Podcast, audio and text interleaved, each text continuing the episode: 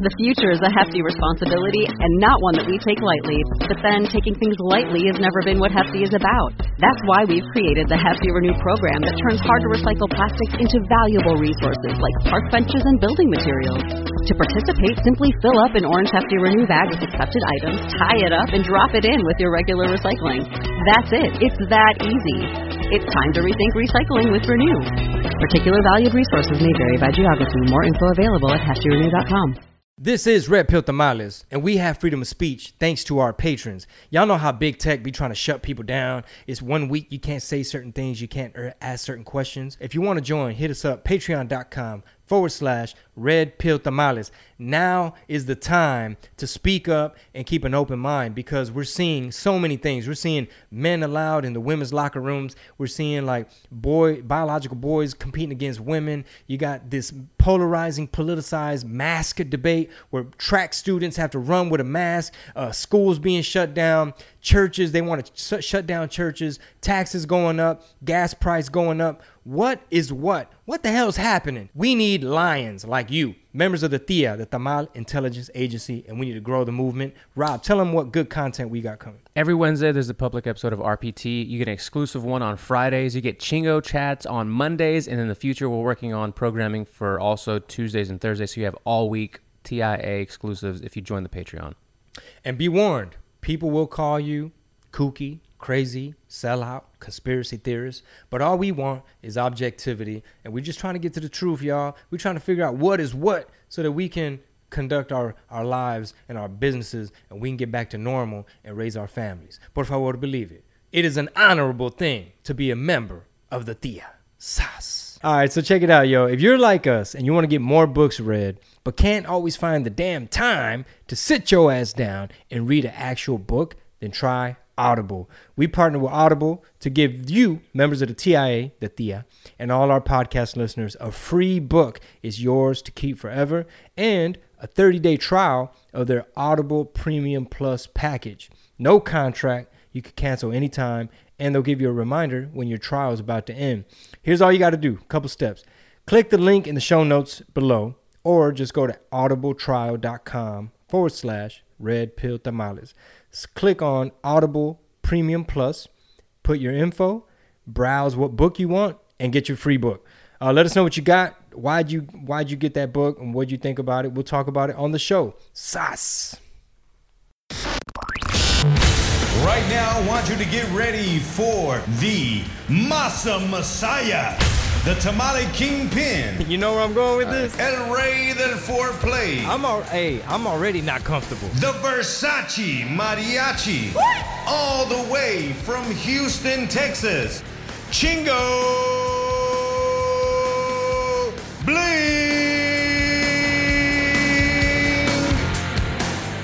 Hey man, look, I'm excited about the future of podcasting. Um, I know we've talked about wanting to come up with more shows, more content to the schedule. I've mentioned uh, um, Hotep Jesus, how he has like, I got his number, so I want to really ask him, like, so you, were you always trying to broadcast every day, or was it the pandemic, or is it just all the pros and benefits of streaming and podcasting?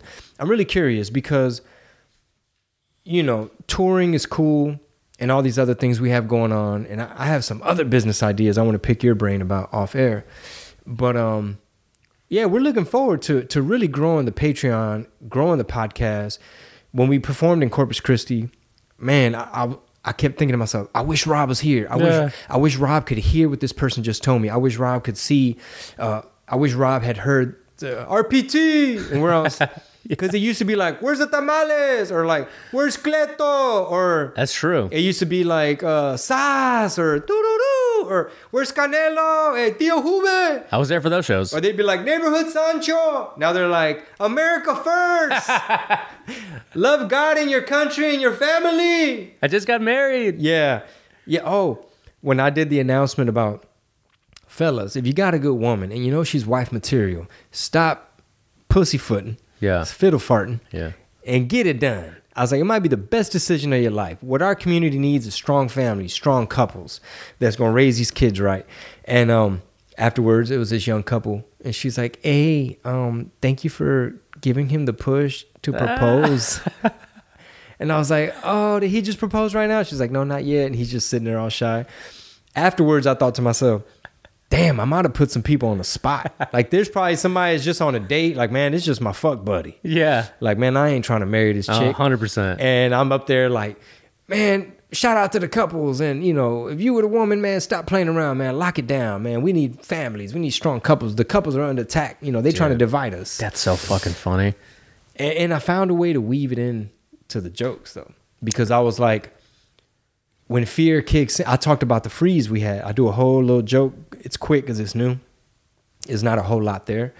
But um, but I talk about how when there's a crisis, when you're the man of the house, you know, what what's your role?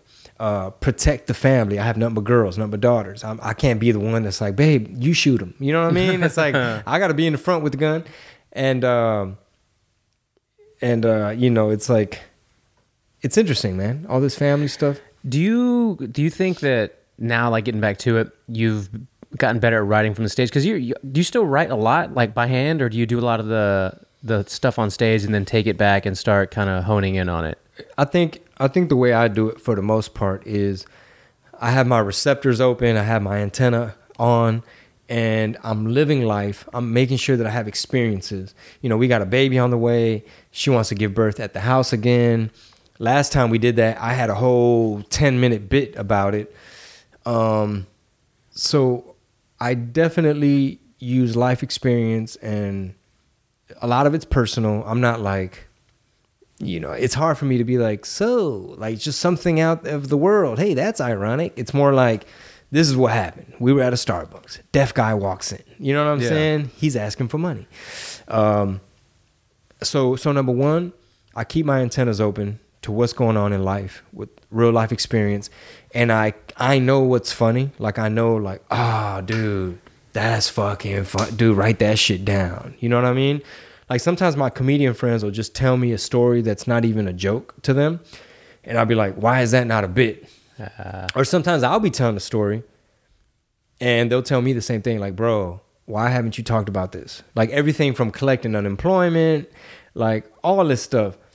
So then what I'd like to do is once I kind of have the main structure of the joke, like, okay, I, I have a feeling this is going to work. And when I go up there and tell it, I know that this is a big punchline. This might be a cool act out. This might be a tag. And this is how I can resolve it. There's like that little resolution when you're mm-hmm. done with the story and it's complete. And in the beginning, just like anybody that has a good story that they can tell at a, at a dinner party or like Rob, tell them the time when this Right. and that, and you kind of know how to quickly set it up, how to get into it, what are the funny parts, how to keep people's curiosity going from the jump. So then when I'm telling it on stage and working it out and polishing it and editing it, that's when I get to really write on stage. Mm-hmm. Like Javi complimented me. He's to my knowledge, let me keep it real with y'all. A lot of the material that I've been doing that I just did in Corpus, to me, some of it's kind of old to me. However, I haven't been a lot of places. A lot of people haven't heard this joke, these these stories and these jokes. You know, we've been on lockdown for a year, so it's still kind of new. And then, to me, I thought, man, these are all old to Javi. But Javi was like, dude, you've been writing. What the hell was all that new shit? There's some tags in there I hadn't heard. And dude, you, some of these shows, Rob, because we did four in Corpus. Um, some, Javi, Danielle, and my wife were like, it's like it's like I was it's like it's like Jordan game six with the flu. it's like I'm walking to the bench with my looking for my Gatorade, and they're just kind of like, "Yeah, you got the juice now, son. Yeah, you got the juice. You got the juice, son." They were like, "Who Lopez? Who?" And basically, that's how they were. I like it. Um, That's got to be refreshing. It's a good Yeah. boost of confidence. And it definitely did. And for example, Javi would say, "Dude, you were you put on a motherfucking show tonight." He was like, "You were definitely in your bag. You were loose. You were having fun." He's like, um, "What did he say? Um, he just said he was just like you were popping them because I was bringing in you know how Canelo's learning English and he's like hey fuck you motherfucker you know hey get the fuck out of here like I found a way to weave that in Nice. I had callbacks um, we do some music musical type shit at the end and uh, I am very grateful that people I could tell people were ready to live life. They were relaxed, they were loose. Nobody really had a mask on. Everybody was chill. It was literally felt like back to normal. Felt like 2019. Basically, yeah. Uh, are you are you a fan of uh, Greg Fitzsimmons? I know the name. I- I'm not too familiar. Okay, Rogan posted a clip of him. I guess he's you know hitting the road again. I love Fitzsimmons. I love his podcast. He's a great guest. Uh, I just want to play it because it was a it was a fun bit. That I, he's probably a throwaway because it's you know when it's COVID related. I feel like a lot of comedians are probably just like everyone's got a COVID something, right? Yeah. So I'm gonna play it real quick. And just hear me out on this. What if you got the COVID real bad and the doctor just went, death sentence, sorry, go home, lock the door, don't let anyone in, we're sorry, goodbye. And now you're alone in the house and you're sick and you're coughing and all you're thinking, what, anybody would be thinking is, I just want to get laid one more time. Isn't that what you want? Just once more. So you fuck the dog. Now hold on, hold on, not hard, not hard. Not hard. gently. And then you get into bed that night to go to sleep, and the dog usually jumps up on the bed with you. This night he kind of hangs back. He's like, "You're a little weird lady. I'm, I'm gonna sleep down on the floor tonight. That's all you. But then you wake up the next morning and you realize all your symptoms are gone. You're 100% again, and you realize you've discovered the cure for COVID 19. you're at a moral crossroads, aren't you? Now you got a big decision to make. Do I stay quiet with my shameful little secret and watch millions die? Or do you do the right thing? Hold a press conference.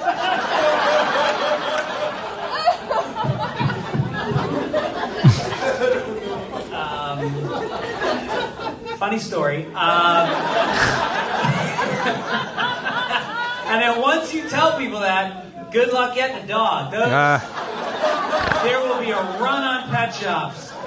The pound will be empty. Big dogs will go first. Pit, pit bulls, Rottweilers.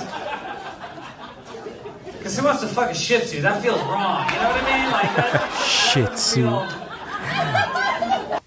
What if? Yeah. Fucking. man, you know who has some good COVID jokes, bro? Uh, Bryson Brown. Oh yeah. Dude, Bryson's a funny guy.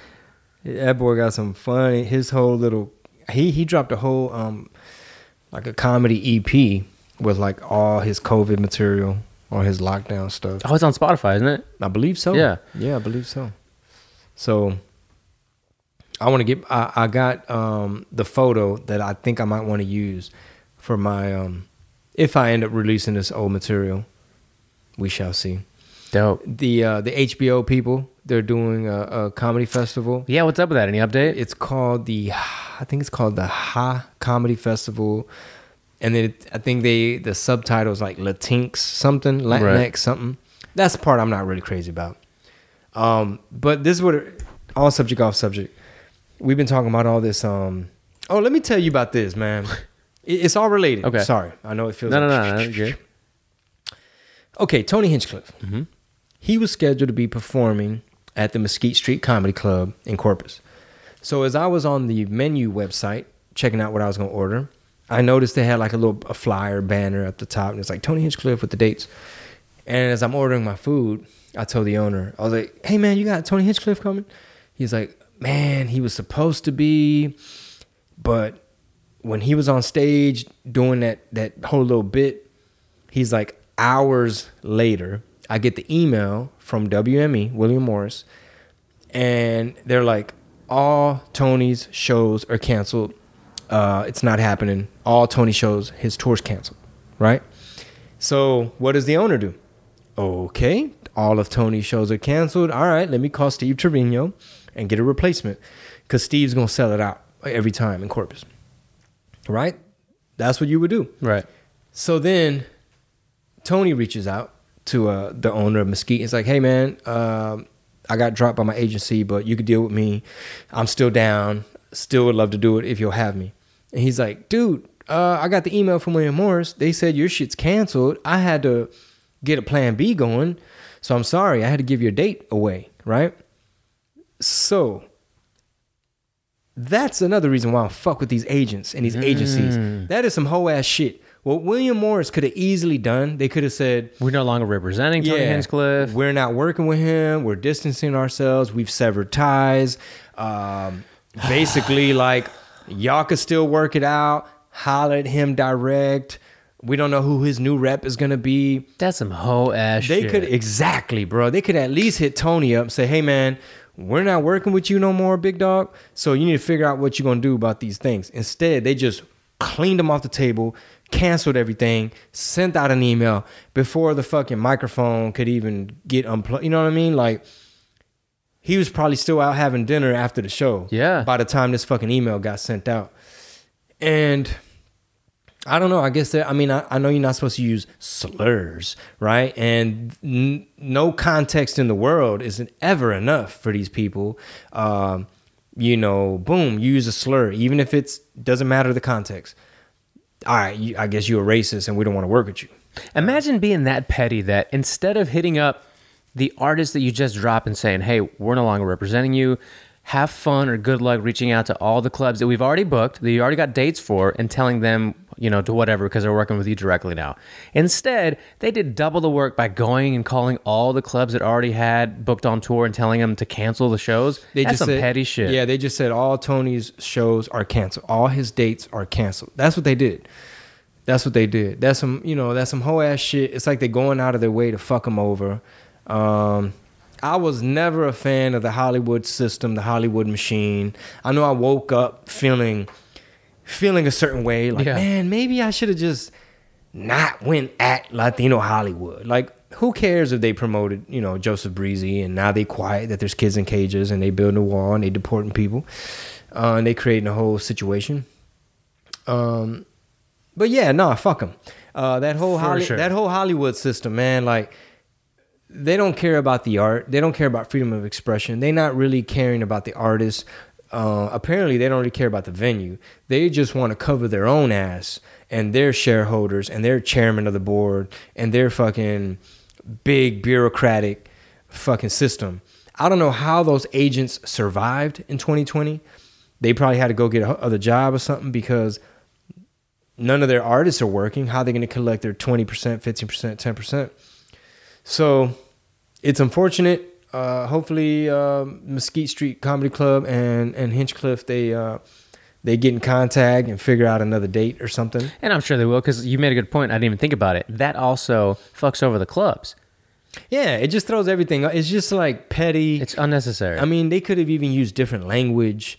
You know what I'm saying? They didn't have to say, "Oh, his shit's canceled." It's like, "Hey, we caught wind of some things that we're not comfortable with, and for many reasons, we're gonna we rather not deal with him, and y'all need to figure it out or something."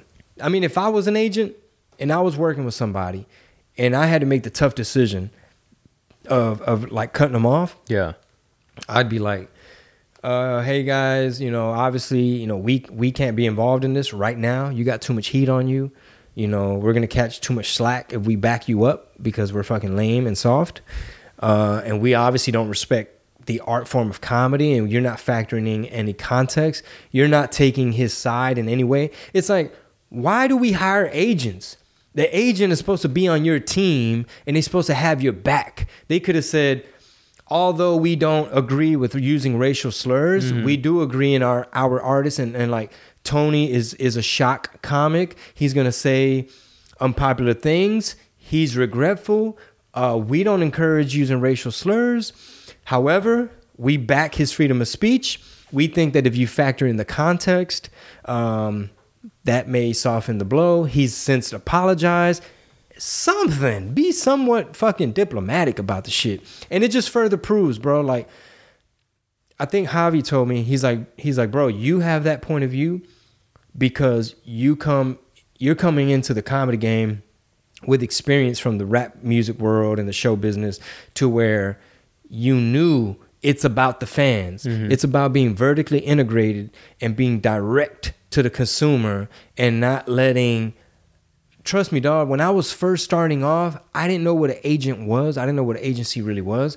And CAA hit us up. And I was like new, new. I was so fresh and they wanted to sign me up. In hindsight, it's like, man, what would have happened? What could they have brought to the table? I probably would have been way out there more. Maybe they would have had me like a guest on some show on Comedy Central or maybe a little bit more exposure on MTV or I don't know what. That's coulda, woulda, shoulda.